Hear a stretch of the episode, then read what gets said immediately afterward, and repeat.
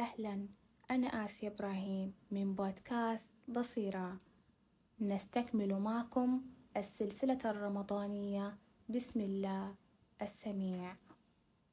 هل ترغب في معرفة أحد أسرار استجابة الدعاء؟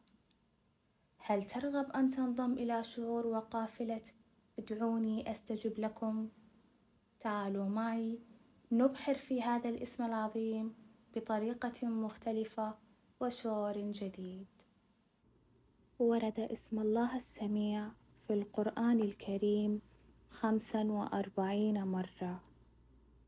قال الله عز وجل في سورة المجادلة قد سمع الله قول التي تجادلك في زوجها وتشتكي إلى الله والله يسمع تحاوركما إن الله سميع بصير. تخيلوا معي امرأة لديها مشكلة.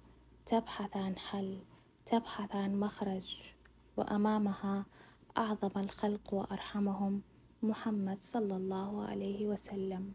ولكن رغم ذلك تشتكي إلى الله لأنها على ثقة ويقين أن الله يسمع شكواها ويرى حالها. كيف يسمعنا الله؟